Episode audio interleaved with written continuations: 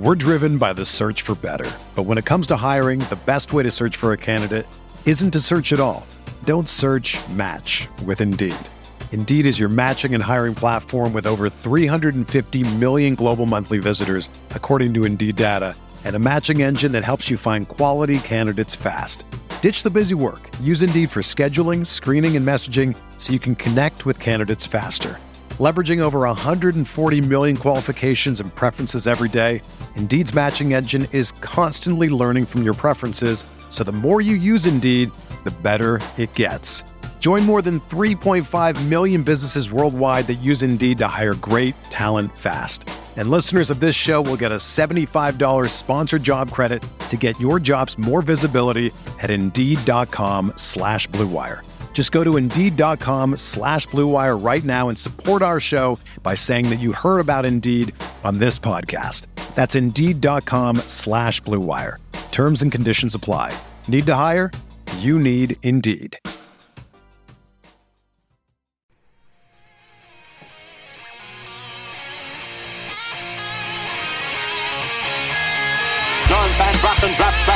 Throws an arching pass upfield. Lazy Tom Fears gathers it in on a dead run and races all the way to score for Los Angeles. A 72-yard touchdown play. First down inside his own five from his own end zone. Sacked and a safety on Rudolph. Aaron Donald and Clay Matthews got to him. Inspired by the presence of Captain Jack Youngblood, playing in pain with his broken leg.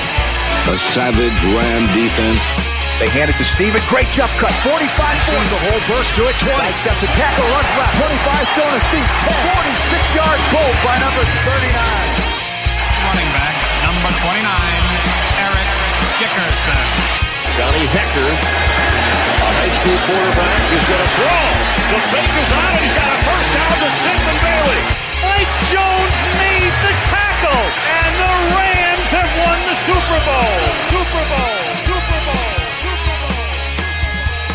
Talk Radio with Derek Ciapala and Michael Stewart. Welcome to Rams Talk Radio. This is Derek Ciapala with my co-host, my partner in crime, former Los Angeles Rams defensive back Michael Stewart, and we have a guest already on with us. Just started off the show with us, Drew, Drew guy from Rockpile Report. Been on the show many a times, usually drunk, usually, Yeah, but usually not usually. anymore. At least not today. At least I can't tell. I can't tell. No, no, not today. No, you know what? You know what it is? Uh, that's the price of fatherhood, sir. Uh, there's there's no more there's no more getting uh, half in the bag at eight o'clock at night for this guy. At least not yet. I gotta save that for the nights I record my own podcast. I only get one of those nights a week now. Now that I got kids. You caught me off guard because it used to be whenever we we had you on, it would be we're like recording at nine, and you're already drunk by then. Okay, Oh, for sure. You've, you're already counting Seagrams, and then and then you have all you can go all night at that point. But Oh, today for you're sure. telling me you gotta be gone by eight forty Eastern. I'm like, this is this is this really Drew? Does he exist? This, This is is the, this this is the guy for real? This- this is the domesticated, responsible Drew Gier. No one's ever heard of it. It's it's a rare sight. And you know, it's funny. Just so your co-host here, Michael, just so he understands the like what we're talking about. The first time Derek ever invited me to be on the show, it was an AFC roundtable discussion, and the the Patriots had just gone to the Super Bowl. They'd beaten the Jacksonville Jaguars in the AFC Championship game, and I had so much to drink that evening that I was willing to f- argue with anybody who had anything to say otherwise that the Jaguars were not only going to repeat and go to the AFC Championship game again, but that they were going to win the Super Bowl that next year. Um, Oh, I I think that remember following this. year was the. I think that following year was the year that the whole team exploded. Blake Bortles got benched. Um, like they cut half the roster. And we did a Yeah. preseason we did a preseason roundtable that year, and pretty much all of us, just all of our predictions, so were tanked that year. It was a rough year for Yeah. predictions. Hey, at least I have booze to blame for mine. Well, there you go. Mike, how you doing, man? Hey man, I'm living the dream, as they say, out here in this 115 degree heat. Do you hear me? I need some of that Buffalo chill factor in my life. Man, it's only Dude, I'm one of the sweatiest human beings on earth. I can't survive like that. it's it was only 75 degrees here today, Oh, and my rain, goodness. and rain. I know you're not getting any rain out there in California. Not at all. Not at all. So because Drew has to go, we're gonna hop Yes. right in. So we're gonna take a quick pause here, go, let our sponsors talk to you, and we'll be right back here. Rams Talk part of the Blue Wire Network. We're driven by the search for better. But when it comes to hiring, the best way to search for a candidate isn't to search at all. Don't search match with Indeed. Indeed is your matching and hiring platform with over 350 million global monthly visitors, according to Indeed data, and a matching engine that helps you find quality candidates fast. Ditch the busy work. Use Indeed for scheduling, screening, and messaging so you can connect with candidates faster. Leveraging over 140 million qualifications and preferences every day, Indeed's matching engine is constantly learning from your preferences, so the more you use Indeed, the better it gets. Join more than 3.5 million businesses worldwide that use Indeed to hire great talent fast. And listeners of this show will get a $75 sponsored job credit to get your jobs more visibility at Indeed.com slash Blue Wire. Just go to Indeed.com slash Blue Wire right now and support our show by saying that you heard about Indeed on this podcast. That's Indeed.com slash Blue Wire. Terms and conditions apply. Need to hire? You need Indeed. When you need mealtime inspiration, it's worth shopping Kroger, where you'll find over 30,000 mouthwatering choices that excite your inner foodie. And no matter what tasty choice you make, you'll enjoy our everyday low prices, plus extra ways to save, like digital coupons worth over $600 each week. You can also save up to $1 off per gallon at the pump with fuel points. More savings and more inspiring flavors make shopping Kroger worth it every time. Kroger, fresh for everyone. Fuel restrictions apply. All right. So what we're gonna do, Drew, is we're gonna rapid fire questions at you. I'm gonna go. Well, well, I'll I'll ask you first question, and then Mike will get you. I'll get you, and then we'll just keep going until we either wear you out or you have to go. All right. Sounds like a plan, man. I love it. All right. So first things first. In your view right now, as you're entering this game, how do you view the Buffalo Bills? Are they the Super Bowl contender that everybody is you know, across national media is calling them out to be, or are they not quite what people are saying?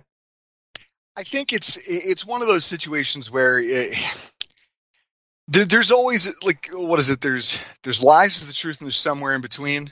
There's what will be. There's what won't be. There's a, there's always a gray area that exists, and I think it's true with everything. And I think that the Buffalo Bills this year are kind of a byproduct of what every fan base and what every NFL fan goes through in the uh, goes through in the offseason where there's just nothing to talk about. There's nothing tangible to really discuss. So you start honing in on things. People look at Josh Allen. They see the football the Bills are playing down the stretch last year. They see that playoff game where we just trounced the Patriots. They see the ridiculous offensive firepower that we put up in the Kansas City game, and they go, that's who the Buffalo Bills are. What they, they didn't see was the Buffalo Bills that I just punish my liver through every Sunday, like the team that, uh, I don't know, lost to the Jaguars nine to six. Yeah, that team. The reality is, is that they're somewhere in the middle. And I think that the problem is, is that this time of year, every single team in football. I was just telling somebody else uh, today at work. Everybody, everybody has. There's probably five rosters that you look at in the NFL and you say these guys cannot compete. That's just how under talented their rosters are. Whether it's the quarterback position, whether it's the coach, whether it's a combination, they just don't have the offensive line to protect their offense or run an, an NFL offense. Every other team is Schrodinger's team. You don't know if they're bad until you watch them play poorly. Same thing with the Bills here. You don't know that they're not good until you see them stop being the team that was dominant in the playoffs on offense. I think that they're going to struggle a little bit more on defense than people give them credit for. And Michael, you played ball, so you might understand a little bit of this. You're rolling rolling into an away football game in hostile territory in this matchup with the LA Rams. And you've got two rookie cornerbacks, one of whom was a sixth round draft pick and one of whom was a first round draft pick, who are going to be going up against Cooper Kupp and Allen Robinson, two tenured veteran receivers who are. Allen Robinson, you can blame a lot of his production on his terrible quarterback play f- for most of his career, but Cooper Kupp, eh, the man's electric. He's just, it's incredible to watch these guys operate. So to know that a third year corner and two rookies are going to be asked to kind of man the fort against the weapons, not just the weapons, but the play design Because that's what makes the Rams so special, isn't it, Derek? It's not even just that, hey, we have horses on offense. It's that we run a lot of stacked formations that naturally generate separation for our wide receivers. And we've got a quarterback who's he's experienced, he's smart, he can get the ball out quickly, he can diagnose pre-snap a lot of different things. These cornerbacks are going to have slow eyes, and I think that it's going to be all hands on deck trying to slow it down. And depending on how many games, not just into this game that we're going to talk about on Thursday night, but how many games into the season it takes those young kids to acclimate to the speed of the NFL game, the intricacies of NFL offense, and just the skill of the opposing wide receivers. I don't know what this team can be because our offense can't just boat race every team every single week for us, can it? That doesn't work. I think you guys know that well. Mike? Man, that's very uh very pointed response on that. My question has to do with the quarterback, Josh Allen. Uh I'm from a small town here in California, Atascadero. When I was growing up, we had maybe 8,000, 8,500. He's from an even smaller town outside of Fresno, Firebaugh. Uh, was overlooked, spent a year at a junior college, uh, became a high round pick, obviously, first pick for the Bills. Has he been able to shape the old small town, uh, maybe labeled, didn't play at big time college? Obviously, he's played well over these last couple years, but where is he from a person, person, personal standpoint? Uh, does he still consider himself a, a small town guy that's now just playing in a bigger city, or now is he adapted to being a big time quarterback in the league and being looked at as a guy to lead the troops. It's funny because it's a combination of both, and it's one of the things that we love about him here in Buffalo. See, I'm a small town guy myself, and he has this underdog mentality that he's kind of cultivated throughout his career, but it's also some of the best have that. When you look at Tom Brady, Tom Brady still 45 years old finds a way to manufacture his own like people doubt me people are doubting this, people are doubting that. My age is now a thing. He creates his own dragons to then go fight. And that's what helps him keep his competitive edge. Josh Allen still has a monstrous chip on his shoulder. And it's one of the things that we love about him here is that he is a small town guy and we're a small city. We are the, like, I think we are the smallest NFL market if you look at population size. Uh, so what, he fits right in here because he is, again, he's looking at Buffalo going, Buffalo constantly gets overlooked, constantly uh, talked about in you know almost joking tones. He takes that personally because he has that already instilled within himself from his years of having to scrap it out to even get to a D1 college. He had to go the JUCO route, then got no offers, somehow found his way to Wyoming, overcame those long shot odds to be a top 10 draft pick, and then was terrible his first year as a passer and then rebuilt his entire game to become one of the most prolific passers in football right now. He is the ultimate underdog playing quarterback right now in the NFL, and he he doesn't lose that fire and that comp that competitiveness, even though he's obviously more talented now than he was when he first came in, or than he was when he was trying to get a college gig, or when he was what he was a baseball player in high school who was like, I guess I'll try football, and nobody thought he could do that either. He almost thrives on being doubted and so the fact that he's he's been able to quiet some of that, I think he still you know, he still has that same fire and that uh, that we all do. If you're kind of a rust belter, you're you're part of cities that have had their glory days and now it seems like it's behind him. Like he fits right in here, and I also think it makes him the best leader for this football. Game. I want to stick with him for a moment too, and know, given like the weapons you have on your offense right now, Stefon Diggs, Devin Singletary, Zach Moss backing him up, tight end Dawson Knox. You know, how is this offense compared to last year? Is it better, worse in your view? Is it more diverse? How does this Josh Allen offense stand right now? Ask that question again. It, I you got cut off. I was saying, you know, sticking with Josh Allen the offense here how does this offense basically stand compared to last year? You know, we have Stefon Diggs and Devin Singletary. You got Zach Moss backing up Devin Singletary. You have Dawson Knox tight end. You know, how how does this offense right now match up with last year's offense? Are you know, are you more comfortable with it? Are they a better offense in your view? it's going to be hard to tell because we we have yet to watch them play a game underneath uh, Ken Dorsey as the offensive coordinator. Now, Brian Daboll obviously leaves the Buffalo Bills. It's the only offensive coordinator Josh Allen's ever known. And he leaves and he goes to the Giants. And I know a lot of people are hand wringing about that. But one of the things you got to remember is that Dable called multiple t- types of offense. Like in 2019, when we first got Josh Allen on the 2018, when we first got him on the field. And then in 2019, when we made the playoffs with Josh Allen at quarterback, we were very much a run first team that was only trying to, you know, we flowed through the runs, played a lot of heavy personnel. We weren't beating anybody through the air. And then slowly, as he started to graduate as a passer, you saw more 11 personnel. You saw more four wide receiver sets with tight ends motioning out wide, spreading the field, letting him find his mismatches as he grew into that role. I think the thing that they've done differently this offseason, and it's interesting because you watch them, they didn't go out and replace Emmanuel Sanders from last year. They didn't make a concerted effort to say, hey, we need another big time name receiver. So instead, what we did was we flooded the field with slot receiver talent. So they go out and they say, We've got we lost Emmanuel Sanders. Okay, fine. Gabe Davis is a big, strong receiver that we expect to take the next step. We're going to shift him out and let him play the Z receiver role.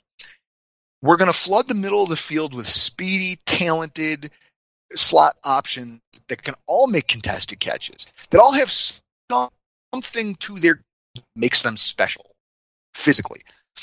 And then what you saw them do, because one of the things that gave the Bills fits last year, you saw our offense regress a little bit, even though we were top three for scoring.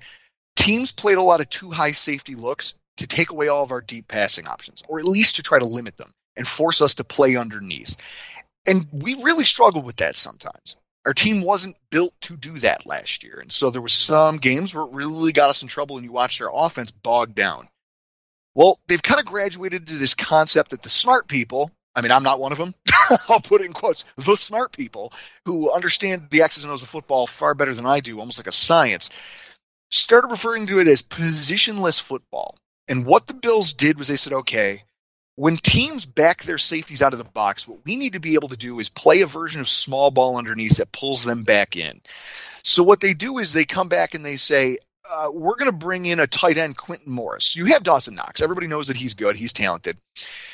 Well, now we're also going to bring in a group of fullbacks that can be like H-back type guys. Guys who are not only good out, they're athletes, can get out and run block, but also they're good underneath pass catching options. We're going to spend a second round draft pick on James Cook, who's going to come in here with 4 4 speed and legitimate receiving talent. Like he, he worked out with our wide receivers a lot during the summer. When you watch him at Georgia, he was lethal out of the backfield as a passing option.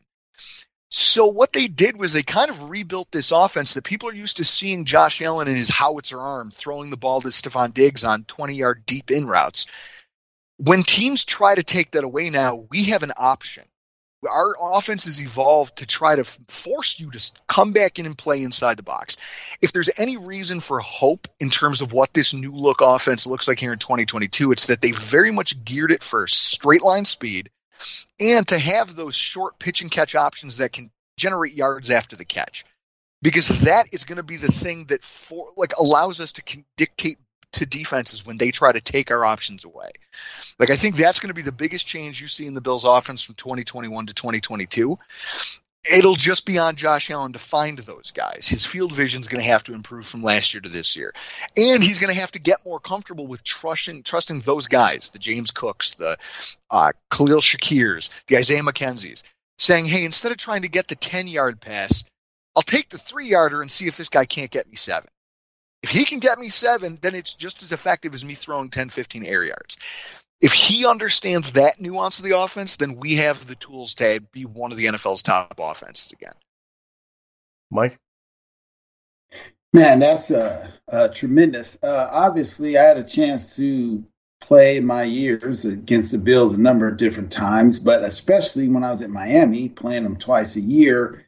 Uh, obviously, you know, the Jim Kelly led offense, the Thermal Thomas, uh, well, Thurman Thomas, we called him Thermal. Uh, yeah, big time, you know, defense with Bruce Smith and Darryl Talley and, and just all those guys. You know, even a special team guy named Steve Tasker would put, put some hits on you. What would you say is the key component of the Buffalo Bills that's going to, if they're going to repeat and get into the playoffs, is it going to be offense, the defense, uh, special teams, or is it just going to be collective uh, body of Bills uh, well, between the three? I mean, it's there's if to be a great football team, you have to do all three things well right? You can't be a slouch in any one phase of the game because then, if you are, that will inevitably catch up with you. And I think that, like, perfect example, the Cincinnati Bengals. Cincinnati Bengals had a prolific offense down the stretch last year. You know what they found out when they made the playoffs and started playing good teams? Because there's no bad teams that make the NFL playoffs. Like you don't just you don't just get lucky and they hand you a playoff spot. So when you're playing against a team, uh, the, the Bengals made it, and everyone says, "Man, look at these receivers! They're, they're going to be putting up 30 points a game." Well, it turns out their offensive line was a tire fire, and that held them to what they won all of their games and lost all of their games, even the Super Bowl, by three points, three points or less. And it's like, okay, I, I, this one critical piece of your team was great for a while, but it will inevitably let you down. So obviously there has to be some synergy between all three units.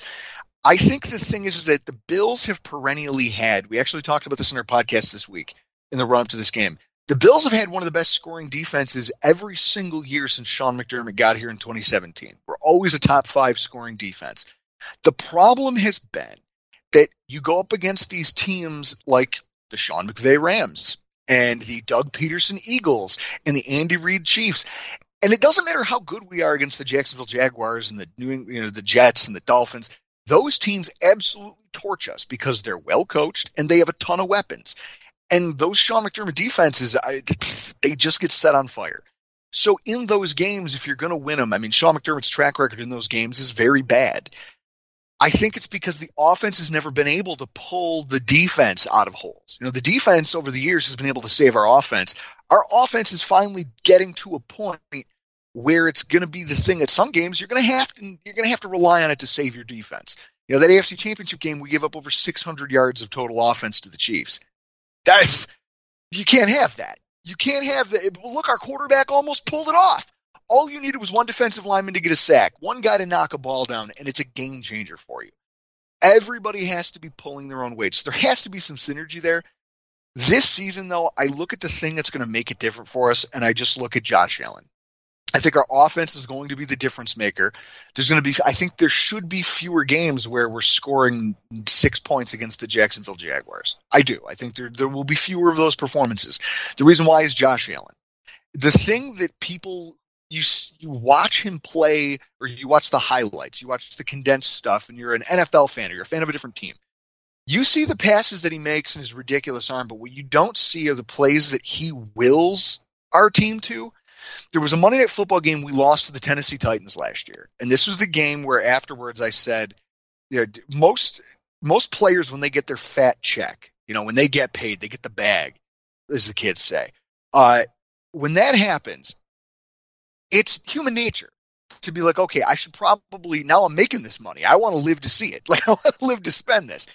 I'm still going to play the game, but I'm going to take a step back. I'm going to I'm going to let the team do some of the heavy lifting. I'm just going to I'm doing my job but I want to be able to walk around and ride the fancy ATVs I'm buying and drive the fancy cars I'm buying. I don't need to be in a wheelchair. The difference is that Josh Allen, that money almost gave him carte blanche to be more reckless. So you go to this Monday Night Football against the game against the Titans. All we needed was a first down. Would have given us first and ten inside the eight yard line, I think it was. He takes off running, and he could have easily pulled up, run out of bounds, left it fourth and one. Instead, he puts his head down and tries to do a cartwheel over a defender. He gets smashed by these linebackers and defensive backs, ends up a half a yard short. Short. And he ends up slipping and falling on the fourth down conversion attempt, and the game ends. And everyone laments the fact that we didn't kick the field goal and go to overtime. But the thing is, he was he's crazy. He's a lunatic. His competitive drive is such that he's like, I don't care if I am putting myself in harm's way. Not just like, hey, this is a bad football play. I'm going to get killed out here. Doesn't care. And he still has that. So then the guys around him on offense want to go to war for this guy. And that's the the defense sees this and they want to go to war for that guy. He's going to be the thing that propels this team almost singularly because they all want to try to rise to Michael, you know this from years of playing football. When there's a guy who you see busting his ass like that, you feel like you want to give a little bit extra because Absolutely. you see somebody else doing it. He's going to be the reason that we succeed or fail this season. He's driving the bus. It's the Josh Allen show here in Buffalo. One of the things that's really concerned me about Josh Allen, it's not really him personally, but uh, you know, the guy being as tall as he is, as big as he is, he runs the ball an awful lot with those long legs. You know, hits. I you know I saw we saw Carson Wentz turn ACL on the goal line during his what first year run the Eagles, and so I look at Josh Allen and just think, okay, knock on wood, when's it his turn because of the way he runs? Has that been a concern for you guys at all? a concern, dude. We burn sage. There's like there's prayer there's prayer circles. There's you you spend most of the games watching Josh Allen play football just holding your breath because you're like, oh man, something awesome could happen, or this could be awful. This could I I, I might every every time he drops back to pass and then he starts getting scrambly. You go, he's either buying time with his legs and he's gonna fling this thing downfield and someone's gonna get open and make a gigantic play for us, or he's going to take off running and try to bench press their linebacker, and God help us if he gets hurt. Like that, it's yeah. Because I know who your backup awesome. is now. Oh God, yeah. We Case know who he is. Like, we know Jesus. him very well. yeah, it's uh, it's it's. I mean, they, they I give them credit for going out and getting a backup who can throw the ball a little bit. I mean, they didn't trust Matt Barkley to do it at all. Whenever he had come in as a backup, we just ran the ball every time and then punted. So ultimately, I just it was it's wild, man. It's he's a, he is a singular experience. It's a whole experience just watching Josh Allen play football. The highs, the lows, and everything in between. Well, I love the fact that uh, he has that mentality, as you spoke about earlier, that is going to will something to happen. That definitely comes with chip on your shoulder, small town guy. The difference we learn is once you get up there with the big boys, real backers, real people that hit you a lot harder, you can get away with that in high school, maybe at the JC level, and maybe even at the D1 against certain teams but the consistency over 16 now 17 game season with the big dogs hunting you is a little bit different. My question is this uh, a little bit side note with von miller being with the rams last season. Uh, i'm assuming it's a great pickup for you guys. It looks like he started hitting his stride for us towards the end of the year. Uh, what what's the feeling with him out there now and and as far as heading into the season well, with with Von Miller, this is the thing that I we talked about it here all summer. It was a talking point in Buffalo. There's a youth movement going on in the defensive line. They've soaked uh, what is it, first and second round draft picks and back to back drafts at the defensive end position. Then they went into this offseason and everyone said, okay, what are they going to do? They're good, probably going to continue this trend of getting younger and less expensive. And instead, Brandon Beane decides that he's I don't know. He woke up one morning and was like, you know what I need? It was probably that Chiefs game where he watched us whiff on nine sack attempts and just said, okay, I need a guy who I know can put a quarterback in the dirt when I need it. And decided that it was worth whatever Von Miller wanted to play here. So they bring in Von Miller, and the thing is, he's a guy at the end of his career, but when you look statistically at him, he still finished in the top three for pressures in the NFL last season. His he still gets sacks. His pass run, rush win rate is fantastic. He was in the top five for uh, uh, for edge player run stops alongside our rookie or uh, rookie draft pick last year, Greg Rousseau. So we know he's going to be solid for us all around. But the biggest thing is down the stretch when you get to the playoffs and you run into the Chiefs again, and you say, I don't want to be a day late and a dollar short when it comes to getting real pressure because this was the thing that killed us last year. We had a, have a guy named Jerry Hughes on the football team for the last 10, 12, 13 years. Every year he would put up gaudy statistics as far as pass rush win rate, pressures generated, no sacks.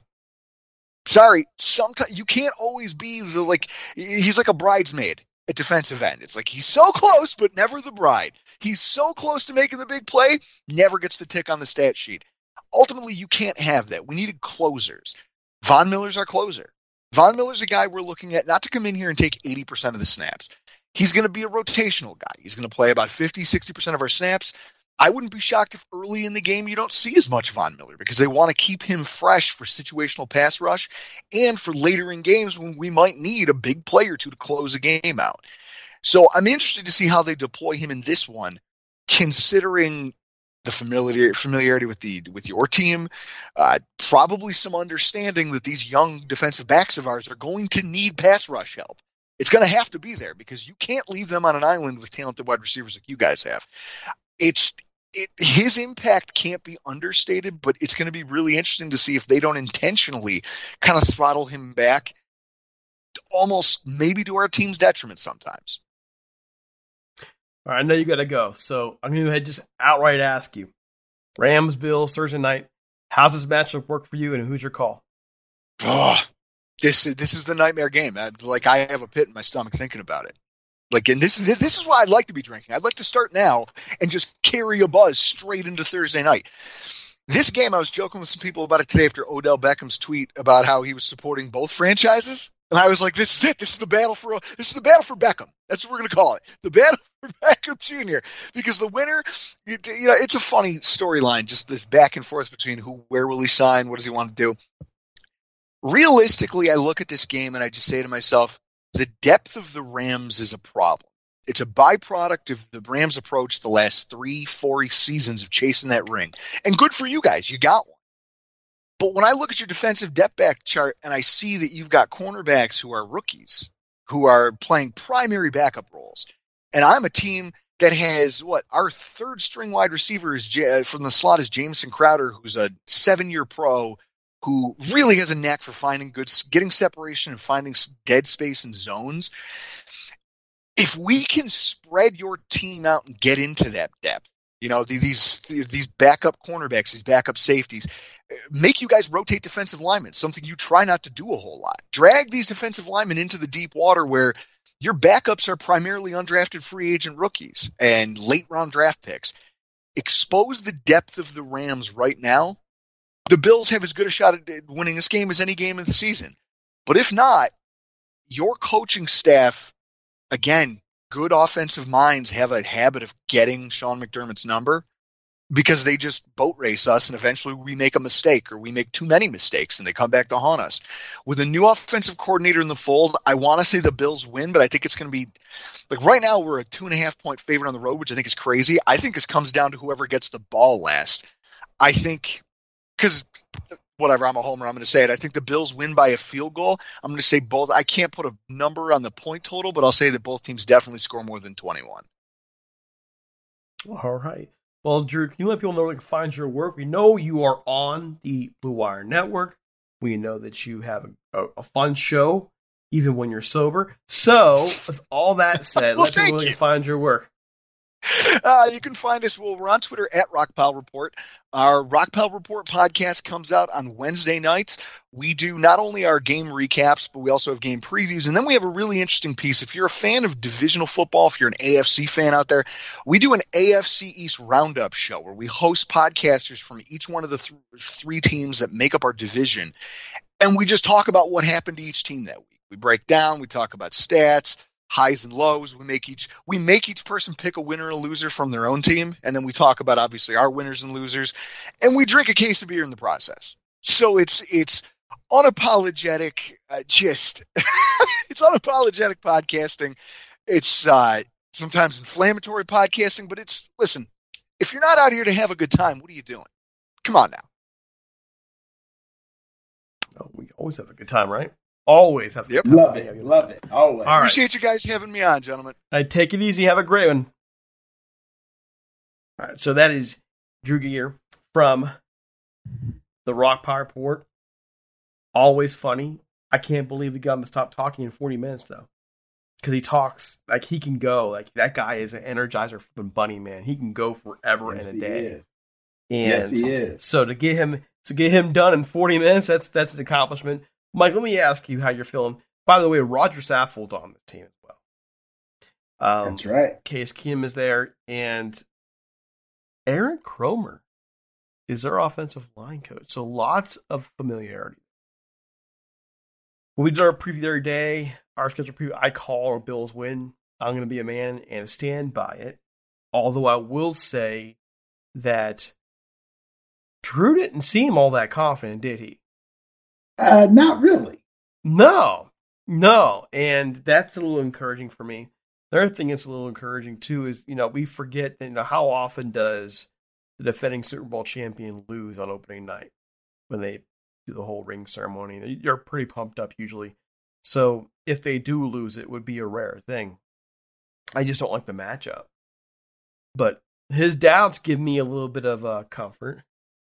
You know, you called a Rams win here when we did our little schedule predictions. we couldn't really take a whole lot of time before to to break down why you believe that. So I'm going to ask you now: Why did the Rams win this game? Well, it, it, it's some of the things that Drew alluded to. Uh, offensive mind on offense with McVay and company. Uh, you got some guys, uh, seasoned uh, receivers.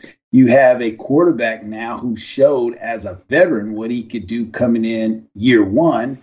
You would hope that he's even better year two now that he's been here. You're used to the LA drive and the traffic and the things like that. So I think all those play into our hand along with it being a home game. Uh, as we did talk about a little bit on Thursday, it being such a short week, I would somewhat agree with Drew that if it's an opportunity for the Bills to maybe sneak one, it would be because of that. And as he noted, and we noted too, we're a little concerned with the overall depth across the board, uh, you know, barring injuries and things like that and or how much guys have really been seasoned. So the reason why I ultimately say uh, we win the game is because it's at home. Uh, we have a lot of cohesiveness, returning guys uh, that we have, and I think uh, Bobby Wagner is going to make a huge difference on the defensive side. No, I think you will too. I think when we're looking at the game, I'm, I'm, thinking like a 20, 17, 17, 14 game. I don't think it's going to be all, that high scoring. I I do think that the Rams will do a lot to confuse those cornerbacks. I think they'll do do a lot to put them in positions where they're going to. I mean, what do the Rams do? They run routes. They run routes. They run routes among the best in the league. I mean, we they don't have they, they don't have any pure like deep receivers, they might they make up for it the Jerry Rice way, route running. Uh, so I think that that's going to be a big factor when you're going against these corners. I, I kind of don't think, and the Rams, we usually say run the football, run the football, run the football. I think the short passing game may wind up being the running game tomorrow, which is what we get mad at him doing normally. We do. We, we mean, sorry, on Thursday we normally get mad at him for doing this, but that seems like it might be a smart strategy against a team with these young corners who, I mean, let's be honest, they're going to try and really mess him up. Well, think about it, Derek, as you, are noting that short passing game is going to be a higher percentage throw than some of the deep ends and posts and corner routes that, you know, obviously Coach McVay and the team likes to stretch the field. So if you're throwing underneath, just quick darts, that's going to take some pressure off of Matthew Stafford's. Again, he had that elbow thing going in early in camp. They had him on a pitch count. Uh, you definitely don't want to come out game one throwing 40, 50 times, and now you have something that can flare up and now it's lingering. But if you just psh, dumping it, getting it to the receivers, letting them do like we know that the Niners used to do many times, still do now with Deebo Samuel, is that run after the catch. And so that would be an outstanding uh, strategy, along with hopefully being able to get the run game going. I think you've alluded to it a number of times. Uh, sometimes as linemen, you just like to come off the ball and, and go get some guys and just let's run on these guys a little bit, put them on their heels, and we can just fire off and get after some people. So uh, I look for it to be, as you alluded to, uh, I think I called it 21 17 Rams, something like that. Mm-hmm. Uh, I don't think it's going to be a shootout. If it is, I'd be surprised game one. I would, I would too. And I think what we'll see a lot tomorrow is, you know, a lot of quick short passes. You know, when you have Von Miller coming at you, and may have other guys who can rush the passer too you know, and Von Miller will make them better. I think with a young offensive line, you're trying to establish what's the best way to do that. You run the football. So I, I expect a lot of short passing. I expect a lot of of really run the football. I expect them to take some shots here and there on those young corners. Um, but I don't expect like them going wide, five wide right away. I, mean, if they do, heaven help us. but I mean, I I would say, you know, they they may come. I mean, kind of think they may go the exact opposite. They try and get that offensive line relaxed and get them give them a little breathing room. They may try and hit a couple deep shots early to get you know to get it on the board quickly and, and give them a lead to play with. But I mean, long term in the game, I'm expecting a lot of short passing, a lot, a lot of power running, a lot trying to establish this offensive line. And I mean, that's oftentimes what that opening game is, too, by the way. I mean, just getting guys established and getting, I mean, that opening game, that Thursday game, they're rarely high scoring. They're rarely, they're usually physical. They're usually a little sloppy. I mean, who's less sloppy on Thursday night? Who's, I think the Rams will have an edge coming in there celebrating their Super Bowl win, you know, but, uh, you know, the Bills are good. The Bills are really good. So there we go. It is time for us to go. Mike, any closing thoughts? I'll give you, you know, take the last comment here and, and roll with it. Well, my only thought is a question to you. Oh, okay. Von Miller having been on the team, do you think the Notebooms of the world can hold up against him? And what do you think about uh, Andrew's thought of Von Miller being more a possession guy, you know, spot play guy? Uh, you know, Von Miller's Von Miller. That's how I view it. And he's, you know, he's going to get his. So I, I expect the Rams to run to move away from him, to run stuff, um, get to get him tired. I expect them to, to run away from force him into pursuit. I expect them to, to a lot of quick short passes and frustrate him early uh, because he can mess them up, and we all know they can. And the Rams of all people know he can. So I'd be very surprised if they if they play into his game and go right at him. I mean, typically you want to try and go at somebody, but I want, you know, if I'm them early in the year, they have he hasn't played much in preseason or anything. I I would want him running. I'd want him in pursuit. I'd want to wear that guy down, and I want to frustrate him. So, you know, that's what I expect them. To, I expect them to do that. I expect them to move away from him and, and get him in a position where he becomes a non-factor. Well, man, I agree, man, and uh, I wouldn't want to see us taking a five, six, seven step drop trying to hit one of those deep in. And he does that dip under move. And next thing you know, Matthew Stafford is like, where am I? Uh, but I, am looking at it, man. We're what, maybe 48 hours away from uh, kickoff, man. I'm getting hyped right now. It's, it's to be a good one, it looks like. I mean, I would expect them to roll him out. Roll if they want to go deep and, and try and get a little, you know, get a. You know, I expect them to roll out away from him. That's what I expect him to do. But, you know, man, you never know with Sean McVay. you just never know. I mean, if we're talking about expecting this, and then sometimes he goes the exact opposite and he winds up being successful. So we're going to find out. I can't wait. I'm still calling a Bills win. Um, I don't like the matchup. It should be close. I hope I'm wrong. For all you, you guys, you know, see Paul, you're Debbie Downer. No, I just think it's, it's a good game. It's a good matchup. It's two Super Bowl contenders. I mean, I think we had like four four of the NFL.com's experts already have predicted a Bills Rams Super Bowl. I mean, this is going to this is already possibly Super Bowl preview. Yeah, we'll find out. So that said, time for us to go. Follow Mike on Twitter at one dude twenty three. Follow me at DC Paul. Find the follow the Rams Talk handle at Talk Rams. Don't forget we're on Facebook as well, and we'll talk to you. Butting Head should be here post game on Thursday night. In the meantime, we're out of here. Have a great one. Let's do it.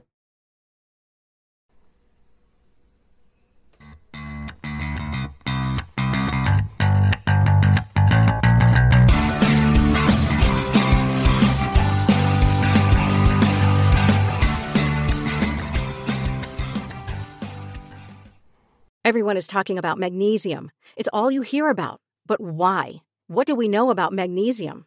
Well, magnesium is the number one mineral that 75% of Americans are deficient in. If you are a woman over 35, magnesium will help you rediscover balance, energy, and vitality. Magnesium supports more than 300 enzymatic reactions in your body, including those involved in hormonal balance. From functional medicine doctors to mental well being and female hormone experts, we all know that magnesium is the one mineral to improve all aspects of well being and health. But which one? Magnesium Breakthrough from Bioptimizers, the trusted choice recommended by leading experts with seven best absorbed forms of magnesium to ensure your body receives the support it needs for overall well being. Go to bioptimizers.com slash balance today and use code BALANCE10 for 10% off. Support your journey to wellness at B-I-O-P-T-I-M-I-Z-E-R-S dot com forward slash balance. Magnesium Breakthrough from Bioptimizers, your foundation to optimal health and vitality.